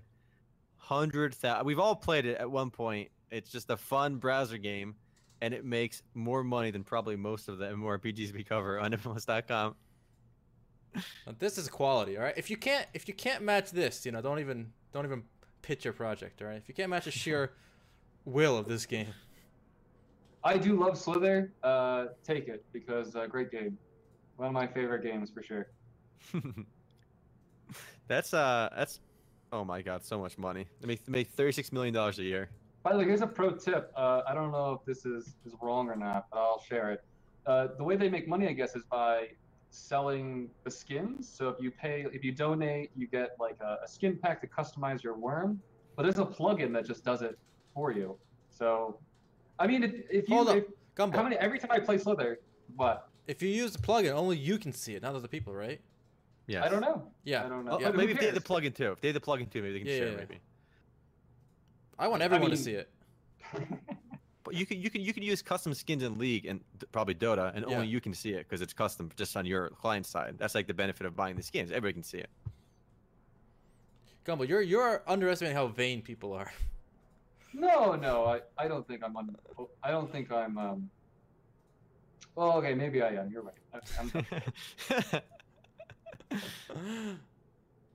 All right, let- let's let's take it to uh the dual universe online, not dual universe, uh hyper universe. All these universes, all right. too many. Hyper, I think that, that was pretty big news this week. Yeah. Well, what's the news? Matt, you can take it. All right, so Hyper Universe, the side-scrolling MOBA from uh, Nexon and that other company I can't remember the name of off the top of my head. CWaveSoft. That's it. Okay, so um, it's coming to the West, and it's coming to the West really soon. Like PAX South, I'm pretty sure is going on right now, and they're demoing the English version there. I mean, it's it's already being demoed, and they have its site up, and you can sign up for beta. It's a real surprise. I gotta say, I did not expect that to happen so soon. I can't imagine that the localization costs are high for a MOBA like this, especially one that doesn't have a whole lot of lore. Wait, I lied. It has all those little segments where you uh, play a certain amount of matches and you unlock like a little visual novel, ah, visual novel chapter Mhm. with like two or three characters that talk together. So maybe there is a little bit to it, but I imagine that most MOBAs don't have a high localization cost. Yeah, I guess I mean, not. it- like, yeah. This is the first Nexon Korea game that we've played. Uh, we did a Sunday Funday video for this one too, it's you know it's the first one that's actually making it to the West. And it's a side-scrolling MOBA. I think it's one of the first MOBAs to do that as well. And we had we had fun playing it, so I think this has enough to differentiate itself. It's still obviously a hyper-competitive market, so it'll be rough. I uh, I can't wait to see what the input delay is going to be like for Mhm. the North American version because it's pretty bad for the Korean version. Like it's adaptable, but I don't think you're ever going to be able to be competitive Mhm. if you play a character that's not like super easy and has low APM, because ultimately you're going to have to hit those in a certain order and it's going to have to work. So I mean, I- it I just I'm wondering how bad it's going to be here, and I mean. I'm 90% sure that the reason that happens is because movement is handled server side so as to keep people from any like client side hacks in a, this competitive of a game. But it still remains to be seen like how it'll work out over here. All right. This is one of my top anticipated games for the 2017. I gotta say, Really? it's 2D, so You, I, Wow. that's I feel your like this is becoming a meme. This is becoming a meme. I heard really likes 2D. He- it's it, I it's bet di- is this is a very digest. Yes, Terraria. I love Terraria. Uh, it's very digestible if it's 2D. I mean, I- regardless, it's a fun game. I, I enjoyed, even I enjoyed playing it. I think I think I enjoyed myself during the stream, but I did have fun. Uh, I, I bet it does well just for being different. Guys, I I have a theory. Go ahead. I have a theory. Uh, on slightly related theory, all right. Maple Story 2 is also going to come this year because listen, Hmm. remember uh, well first of all, this moving uh, to to the I hope west is good news. It shows I guess next time they want to push more of their games to the west because they published this in uh in Korea as well. And obviously Maple Story 2 is owned by Nexon as well and developed by them. And they actually remember we talked a couple I think a month or so ago that they hi- they were hiring a producer for Maple Story 2 in their California office. That position is no longer available. So I'm ass- the assumption is it's filled. So they got somebody to you know work on next. Hmm. Maple, at least they got an official producer in the, their U.S. office in California working on Maple Story 2. So I think that will be the next uh, Nexon Korea game that launches uh, in uh, in America. And I think if if that's the case, that would be my most anticipated game because I think it was a lot of fun. On the, I was playing the Korean version, but obviously it's it's rough in uh, playing in Korean. So looks like a good year for Nexon. Does this count as a 2D game for you, Erhan? I'm curious. Uh, MapleStory 2? Yeah. This this it's flat. It's flat. This will pass muster only because it's uh, isometric. Can you move? Can you like? You can climb. You can climb. You climb a jump. jump. Yeah. it's get, 3D. It's 3D. Okay, it's two. It, I'll, I'll say 2.5. I'll go with that old 2.5. Two, two points. 2.75. 2.75. 2.9. 2.9. Uh, We I, should start making our own dimensions. I prefer Maple Story One graphics. I'll, I'll just say it. a full 2D true uh, truest Yeah. purist. But I still want to try this. It looks fun. It looks cool. It looks Yeah. cute. You know, I want to try it. I got some. I got some fun news. Did you know the first uh, League of Legends pro uh, athlete? They, they, they got they got a, a brand ambassador for Gillette. What? Gillette is sponsoring oh, pro player. wasn't And- Gillette at uh, Hmm. whatever last gaming? Con- what's the what was the last? Was it PAX? I don't know, Gillette. They had a. Oh no, there was a Schick Quattro razor. Never mind. Go ahead though. But the shit. I, I'm, I'm, I linked you guys the, the commercial they're gonna be uh, probably running on TV, right, and whatnot, and ads on esports. Like, does this really make you want to use a Gillette razor? Oh my god! It's like, it's pretty cringy. I I can wanna be as point out- precise as he is with the mouse, guys.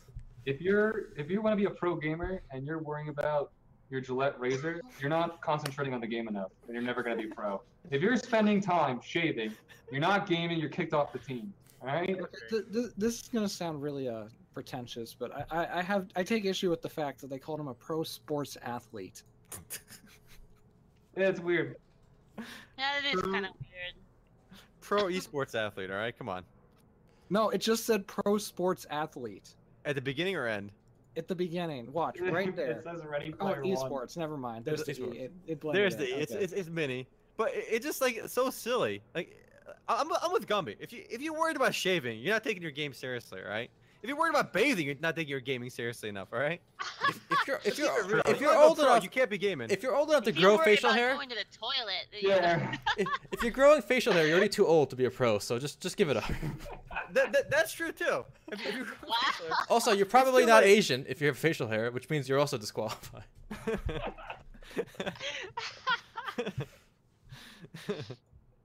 it's it's a silly ad. I mean, I, I don't know.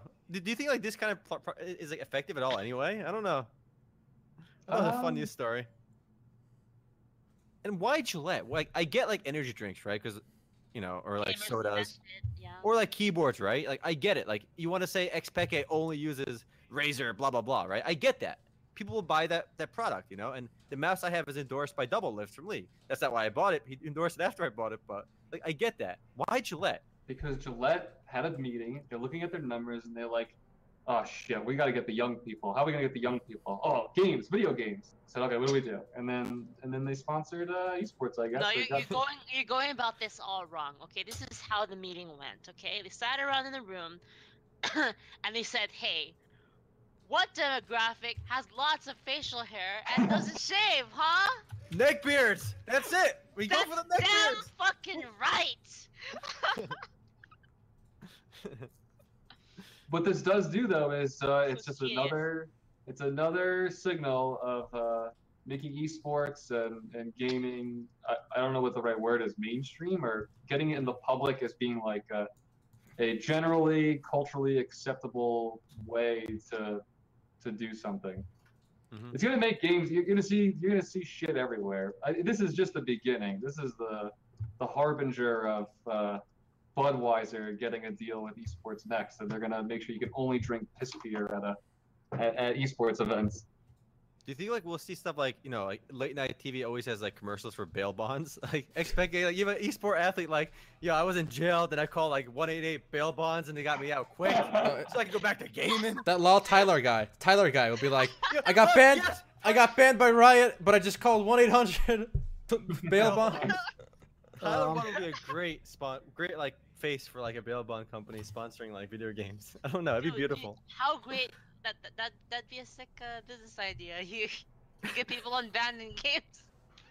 You're like a fucking fucking gaming lawyer. You got the hookups, you know. You're like you The pay gaming me, you lawyer. know? All right, uh, Hmm. please stop replaying this video. Watching the stream right now is really trippy. they, they did make it very trippy. The video. There's like all these lights everywhere. Feel like I'm like drunk at a club right now, like Alright, all guys. the strobe lights, and it's just like flashes of stuff going on. All right, guys. Let's say you're a big company. Uh, What company would, would is going to sponsor like an athlete next? Like, what's a good product to sponsor from like Hmm. one of these esports guys? Some, something serious, not like the stupid bail bonds idea. Besides, no game Besides, yeah, no or anything computer obvious. stuff. Okay, Yeah, so no I- computer stuff. Yeah, no technology. Let's say. All right, or beverages. Those are too easy. Okay, yeah, like Red Bull and stuff. We already have that. Hmm. All right, so wait, what was the question? All right, what what like companies going to sponsor like an Pizza, athlete? What product? pizza. Oh, pizza's not bad. Pizza. Wait, what's No, you guys, you're thinking finish too the mainline. question? All right, what what what like companies going to sponsor? It's gonna uh, be GM. Deodorant, What product? deodorant. Yo, the chat's going wild. Deodorant. Deodorant. Deodorant's good. Deodorant is good. Deodorant is like the perfect one. Adult diapers. Adult diapers. Piss jugs. A new line of piss jugs just for gamers. Taco Bell would be good too. You make like a new uh, company where you don't have to leave your chair to pee. It's just like a tube, and it like you be, you just pull it. You just put your pants on. You just like stick it in. You never have to take it out. We we've seen like joke I've pictures like that before. Hmm. I got it. IKEA, IKEA. IKEA. Okay. Why? cheap desks and cheap chairs. That's not bad. Yeah. I, I don't know. The, the chairs that I hear are not edgy enough. They're not those fucking racer racer seats, bucket seats. You know, because because because you really need that when you're gaming. You know, you, watch out for that inertia. You know. okay, shoot. You, you touched on a point which I want I want to hit on real quick. What is the deal with those gamer, those Need for Speed gamer, Need for Chair gamer chairs? What the fuck? Didn't you want one at one point, Erhan? But li- listen, No. listen. I understand if I hate you're those. a if if you're a driving sim player, then okay, okay, you're excused, right? You're- Mhm. You're a gaming sim player, but what the fuck, man? You don't need the the bu- bucket seat to to to play some League of Legends or some shit. It's like I don't get that either. I mean, this website is huge too. Those chairs are not cheap. You know, it's called Need for Seat. well, li- link it up, link it up. I looked it up. You know, I'll go one- I like the name. I'll go one higher. I don't get the whole red, green, blue periphery peripheral thing. I installed the Razer uh what's it called software just so I could disable the lights on my mouse because otherwise it does a rainbow uh slide of, of colors on this mouse. Like why? I, I don't want to be blinded. Every Razer product lets you set it to one color constantly, right? No, I don't want any colors. but look, look, one color all the time. He But he doesn't why? colors though? It- I, I don't mind it because it's not so bright, but I don't like. I'm not a big fan of the, the colors on the peripherals too. I, I don't want all my keys to glow. Holy people shit, who buy them are expensive stoned? Fuck, dude. Three hundred dollars? You can get a fucking La-Z-Boy for that much money. Holy shit! Oh my god, dude. I think that they just they just give a lot of big Twitch streamers their chairs, and then it just looks like everyone has one. I see these knockoff brands on Amazon all the time. Like when I was looking to buy a chair, when I before I got my big and tall chair, uh, this was mainly what I saw when I was looking for them. All all knockoff brands. I almost got one from China, but I- I needed I needed I needed a chair for 250 and up. That's that's where the comfort's at. I, I agree. You want a comfortable chair? Just buy a big and tall. That's they're meant for Yep. fat people, but it's still wonderful. I mean, Oh, it's so comfy. All right, this is my favorite picture with DXRacers. I'll put it in the stream. So this guy, uh, he photoshopped a DXRacer onto his stream to make it look like he's sitting in one. What? And Why you- would you do What? that? And you can tell because you know what? There's supposed to be a hole, like uh, uh, this is white background. So you just copy. No. Oh No. no! I see it. why would he do that? That is so cringe. That's He looks like a hilarious. pro gamer. He's like, he he really wanted that chair. He just couldn't. His mom wouldn't buy it for me. He just really wanted it. oh no, now. that's wait, gold. wait, wait, what's going on? Look at the Look stream. at the picture. I can't see the stream. Why would you Photoshop a fancy chair? So Oh, you Because no, that's what the stream. pros use. yeah. He's a he's a big time streamer. Holy He shit. should he should have put like right behind him, like they're saying in chat, donate so I can actually own this chair. Dude, look, look, look, dude. You can get this chair. You can get that chair for like less than those chairs. And that Guys, chair I- is gonna be ten times better. Dude, this chair's got two two out of five stars. True. I don't know. Oh, does it? Two out of five Yeah. stars. Not doing it for me, sure. Not doing it for me. And just look oh. at the look here, here. Just look Well, at this. I think this might be a feisty caller. Unless you guys want to get back no, to wait, MMO we got more cringy. We got more All right, cringy let's- MMO news. I like cringe. I like cringe. All right, so I want to mention this because it's hilarious. Okay, mm-hmm. so Mark Kern has taken to garnering interest in his project Ember by offering free shit to ex Firefall players. Like he's giving ten dollars, ten dollar credits to anyone who played it in 2015 or before, and he's fully giving a credit like for the entire cost of Founders Packs. So, can we just talk about this? So basically, everyone who wanted a real Firefall, if he ever actually provides it, he's basically giving it to them for free. Wait, so okay, so the people who bought the founder pack get it free. Everyone else gets a ten dollar discount on a game that is not going to come out for God knows how long. Yeah. Okay. Yeah, there you go. The game is God knows So how he's not really giving anything. Yeah, fake credits, but it's funny I still. just- I just think it's funny because he's implying that they deserve a refund for Oh. something that he screwed up, but is no longer involved with. He wants to make it look like he's the good guy in this situation. All right, he's like they fucked it up. I got your back with my game, which is again, God knows how long away. The, and the, the funniest part though is that Firefall has like no players. It's clearly if it's if he's being clever for once in his like mm-hmm. entire existence, he's actually being clever. He's trying to subtly diminish Firefall's brand by implying that there's something so wrong with it that Mhm. somebody that's not involved with it believes that they need a refund, right? So if he's actually being clever, he's diminishing the brand. But the thing is, there are only 100 players concurrent every day or so. He doesn't need to diminish the brand. Like, yeah, what is 70. he doing? Yeah. he, he just wants the attention to get like oh I mean it worked. We wrote about the article after he he Because pulled that it's so stunt. funny. It's embarrassing. He's a genius. He's clearly a genius marketer. All right. There's no such thing as bad publicity. Somebody said that before. It's embarrassing though. it's funny. Ember, yo, I, I look at their uh their like crowdfund videos. There's nothing yet. The game is like literally like one of these. It's no better than some of these other Kickstarters we've seen. There's there's nothing yet. You At mean least this 18 second video isn't selling you? no, it's not. Okay, here, here. Here's my call to Mark Kern. We make calls to people all the time. Finish the goddamn pen and paper RPG or tabletop RPG or whatever it is before you start the video game. Get us attached to the universe. What's with the name? It's like what is like EM8? You try trying to be hip. Okay. I Okay, but know. it's even more cringe. Okay, so it's both Japanese inspired and Western inspired. So the logo has both a revolver and Japanese text. There's literally nothing cringier than I have ever seen. So I'm trying to like navigate their website. Is this an official site or is this like? no, it's official, I believe. So why is Well, their avatar not, picture? That's not the site. That is not the site. That is the get your money back through Yeah. our like third party thing. Why is their bot avatar like this like seductive looking like cam girl picture? I don't understand. Uh, it, hot girls focused well with gamer. That's Oh, their future Right. booth. That's their future booth girl. Okay. yeah, I'd see that. You know they're gonna get kicked out of the convention like those other companies did for putting scantily clad women in front of the booth.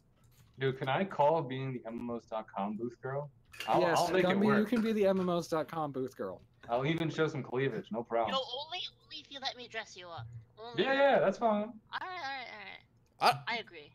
am I the only one who Alright. thinks this, this website's weird? Like, why why is this picture of this girl on this iPhone? Like, hold on, hold on, please. Oh This- wait, no. Okay, it's on the iPhone. Okay, so I've got the real reason. They were so lazy when they were setting it up, they didn't change the stock photos. oh, like this is so weird. Yeah, Oh. yeah, you're right. If I just didn't change the stock photos on this uh, template. Right.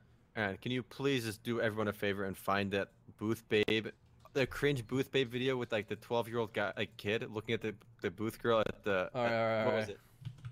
At some like video game conference. it was that was probably the funniest thing I've seen in like such a long time. I think actually China um China banned booth babes Really? at, at gaming expos because like it was corrupting impressionable teen gamers. I agree with that. But like the Chinese booth babes were like re- were top notch. Like look look at the like if you search China booth girls, you find like some quality pics. All right, I'll drop it over here if you guys want to take a look. They really like really upped their game. They were like they had lots of girls too. We've also got some other big news for you guys are ready. Let's do We, it. got, we gotta show off that cringe video real quick. It's amazing. We got I only like when they have costumes. Otherwise, it's it's weak. I just I, I think it's funny that I think it was E3 that some companies actually got kicked out of for booth babes. They, they took it too far. Yeah, they took it too far. I think it was lollipop chainsaws. I can't. All right, I found it. All right, this I, th- I thought this was hilarious. All right, let me start it over here. Okay, here we go. It's pretty short anyway. Yeah, yeah. This So- is pretty cringe. This was a girl dancing, you know, in like a you know revealing top, short skirt, and she's just surrounded by uh these like twelve year old kids. Oh yeah, I remember. See this? Look at the kid's face in the back. That the Wait, top what right. even is this? I don't know. It's so awkward. Look at for a cute? No, that's not what I mean. I mean, in the background, I see Thermaltake. I see MMORPG. MMORPG, but that's not MMORPG.com's something logo. else. No, something. Look at these kids. All right, Omar, you got what you wanted. oh my god, this is beautiful. All right, so uh, moving back to MMORPG I news, just- she's really into it. Go ahead. We would be remiss if we did not mention Elder Scrolls Online Morrowind. So people were right. There is going to be a Vvardenfell DLC. I don't know if I'm pronouncing that right because I it's been a long time since I've played Morrowind. But um, this is such a major expansion that it's going to cost forty dollars. And not only that, it's not going to come free with ESO Plus. You actually have to buy it. I'm sorry, guys. You can't be subscribers and get it for free. Um, so they're going to take us back to Morrowind. It's going to have the same geographical layout as the Elder Scrolls 3. Um, it's going to take place 700 be- years before the events of Morrowind. And it's going to have iconic locations, characters, and storylines. And it's going to have a new class called the Warden. And since we all know that every class has a lot of freedom, basically the hook for the Warden is that it's got a bear companion. It's got the War Bear. War. So it's going to be the summon slash pet class. Uh, It's a major expansion. it's unfortunate that even subs have to pay for it, forty bucks. But they did say it's gonna be their biggest new zone, and it's the first time they it- add new class, a new class. So It sounds like it's going to be huge. Yep. Like it's huge. And I mean, it's it's not a nostalgia thing. It's also this is a lot of content for the game. Like the DLC that we got, it cost like somewhere between like 15 and 25 dollars and they were substantial DLCs, but that's how they made their money. Like they didn't they either let you pay a sub or they let you pay for the eh, DLC. I mean, Mhm. the cosmetic stuff and the cash shop didn't really like I don't think Elder Scrolls is doing as well with the cosmetics as everything else is. So Mhm. that's how their business model is built. Um, this is going to be a major expansion that's a lot bigger than that. It's going to be the biggest thing they've added since launch. So all right, I well, mean, we'll, we'll see. see. Yeah. Forty bucks is reasonable too. I mean, if you get, I mean, like, you know, it used to be a subscription game, and you know, subscription games like WoW and stuff, they do charge money for expansions, and given how much you're getting, it, it does seem reasonable. Uh, How much Uh, does uh, Final Fantasy 14 sell their expansions for? 40. Oh well, there it Heaven's. Word is 40. How much is Stormblood? Because pre-orders actually just opened opened up uh, last last week. Fuck, I don't remember. I think it's 42. I'm gonna find. Yeah, it's it's. Holy crap! Is it? Yeah, it's forty. It's forty. So yeah, that's why they priced it for. That seems to be the the, the default price. Yeah, so I mean, it's it's standard. I mean, it's a AAA game. It's made by Mhm. Bethesda, which are huge. I mean, Mhm. it's it's basically what you'd expect. Yeah, one of the most expensive MMORPGs ever developed. So yeah, AAA I think applies quite literally here. and it's uh it's also coming out June 6th. We didn't specifically say that. So June 6th, you guys can look forward to the Elder Scrolls Online Morrowind. Huge I think Morrowind's gonna bring a lot of nostalgic people back to the game too. Morrowind was forward my to seeing what they favorite do. Well, so we'll be getting a new game, but unfortunately, we are losing an old one, guys. Club Penguin is shutting down. Rest in pepperoni. Now this is uh, this Uh. this hit me hard, you know, guys. I used to I actually had an account for this game back in back in the day. This was That's very pay I- to win. You could you can do anything for free in this game. Dude, that's where I picked up all the girls, man. There goes my dating site. I remember that. it's a that's been around for like over about over 11 years. So the Yeah. cool thing about Club Penguin was, you know, it was obviously a kids game, but introduced a lot of kids to MMOs. You know, that was like the gateway drug for like other MMORPGs. They they, get, they become addicts after that. Yep. Um, they finally said, you know what? Out with the old. They are making uh some mobile version of a new mobile mo- version of uh Club Penguin, but yeah. but you know it won't be the same. Rest in pepperoni, Club Penguin. And the Disney paid three hundred fifty million dollars for that, but I guess it did not work out. No. But we'll see how the mobile one does. Well, it might have worked out just fine. They might just be taking it and using the license instead Yeah. for something that may make them even Well, more money. They didn't because the way the deal was, it was a seven hundred million dollar deal when it was announced, and there was a like they pay half up front, and the other half if they meet certain targets, but they didn't meet those targets. Hmm. So it didn't meet those, at least their expectations. They might have still made money on it, you know, who knows, but it didn't meet those targets. Okay. We got to touch one more thing, one one tiny smidgen thing. All right. Oh, I had another big thing. Uh, I'm just seeking a tiny thing. Elon Musk, all right, the billionaire investor entrepreneur who made SpaceX, Tesla, PayPal. Guess what? He plays Soldier 76 in Overwatch. I Yep. play I Soldier mean- 76 in Overwatch. What does it mean? Well, let me point out that Elon Musk said he's he said I'm embarrassed to admit that I play Soldier 76. That's, that's not worry about the details, all right? That's not Let's, not worry about the let's, details. let's make sure we nitpick Elon Musk's reluctance. For he said it was to his admit dark secret. His dark. This is Elon Musk's dark secret. Play So, Soldier so in other 76. words, Elon Musk recognizes that that's the easy mode character. Oh No, no, no, no, no. That's an all skill character. So you heard it here first. If you want to be a billionaire, you gotta play Soldier 76. That's what I took away from this. That's my takeaway too. I'm, I'm on the path, boys. Playing the right hero. All right, so I wanted to get around to this because we don't hear a lot about it. So Age of Wushu 2, they had uh, 17173 had an interview with one of the developers, the producers, Zhu, I don't know, I'm not going to butcher it, whatever. Something Genhua. Um, and we got some real details about Age of Wushu 2 for like the first time. You know, okay, so it sounds like it's going to be more of a survival game, like Dark and Light and Ark Survival Evolved, because there are going to be no main quest or dungeons. The business model will be different from that of Age of Wushu, as will the core gameplay, which Mhm. we've already heard rumors that it might be buy to play. Um, players are not going to be limited in the way that they play the game. There's not going to be a main story. It's going to be kind of like Conan Exiles, I think. It's that's how he's describing it, where there's going to be like a background story that you explore organically. You don't get forced along it. So maybe you just find things like kind of like in Conan Exiles, you go somewhere, you hear a voice talking to you, and I mean maybe that's how it's going to be. And the emphasis is going to be more on the behavior than the end goal of specific action. Like he said that in um, Age of Wushu, as an assassin, you might be like required to spy on an enemy, and the way that you do that is clearly defined by your abilities. But in Age of Wushu 2, the, the focus is going to be more on how you go about doing it. Like you have all these different ways in front of you, and you have to choose your path to it. To and you have to choose how you would be an assassin. But also, life skills are going to be completely open. So it's not going to be like Age of Wushu where you had a certain amount that you had to go through. Like you had limits. You, you don't have to choose to be a certain profession. You can do whatever you want as long as you have the required resources. So it sounds a lot like a survival game right now. Sounds awesome, actually. The pure sandbox element. So, very cool.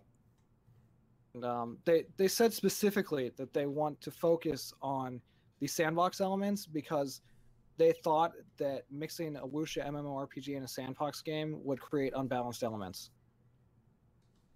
It's good to see Chinese games innovating now. You know, we, we I think typically people do view a lot of these Chinese MMORPGs as basically just knockoffs slash you know remakes of Western stuff. But no, this seems to be that they're doing something completely different. I mean, an MMORPG with sandbox elements, it's gonna be, I guess, the Dark and Light comparison makes some sense. But I guess I guess probably more grounded in MMORPG elements. So sounds really cool. Pure sandbox. Wait till we find out that uh, this is actually just another Ark clone, but uh, it's, it's it's just gonna be uh, martial arts based instead. Wouldn't that be hilarious? Uh, it it would it would make sense. I, I'm all for it making sense. But yeah, um, we got some real details. So I mean, we're starting to see a clearer picture of what Age of Wushu 2 might be one day.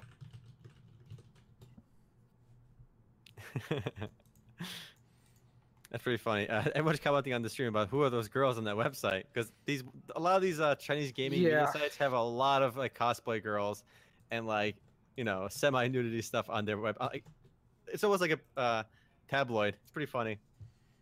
Oh yeah, I see that. There's a few Western sites that try and replicate that too. hmm Well, I think if we're seeing uh, half-naked girls on Chinese websites, I think that's uh, pretty much uh, where we uh, segue to the after show. That's a that's a good uh. There's a to This is getting, this is getting That's- too So dirty remember, for if you if you're listening to this and you want to see those girls live next time, do watch us on Twitch.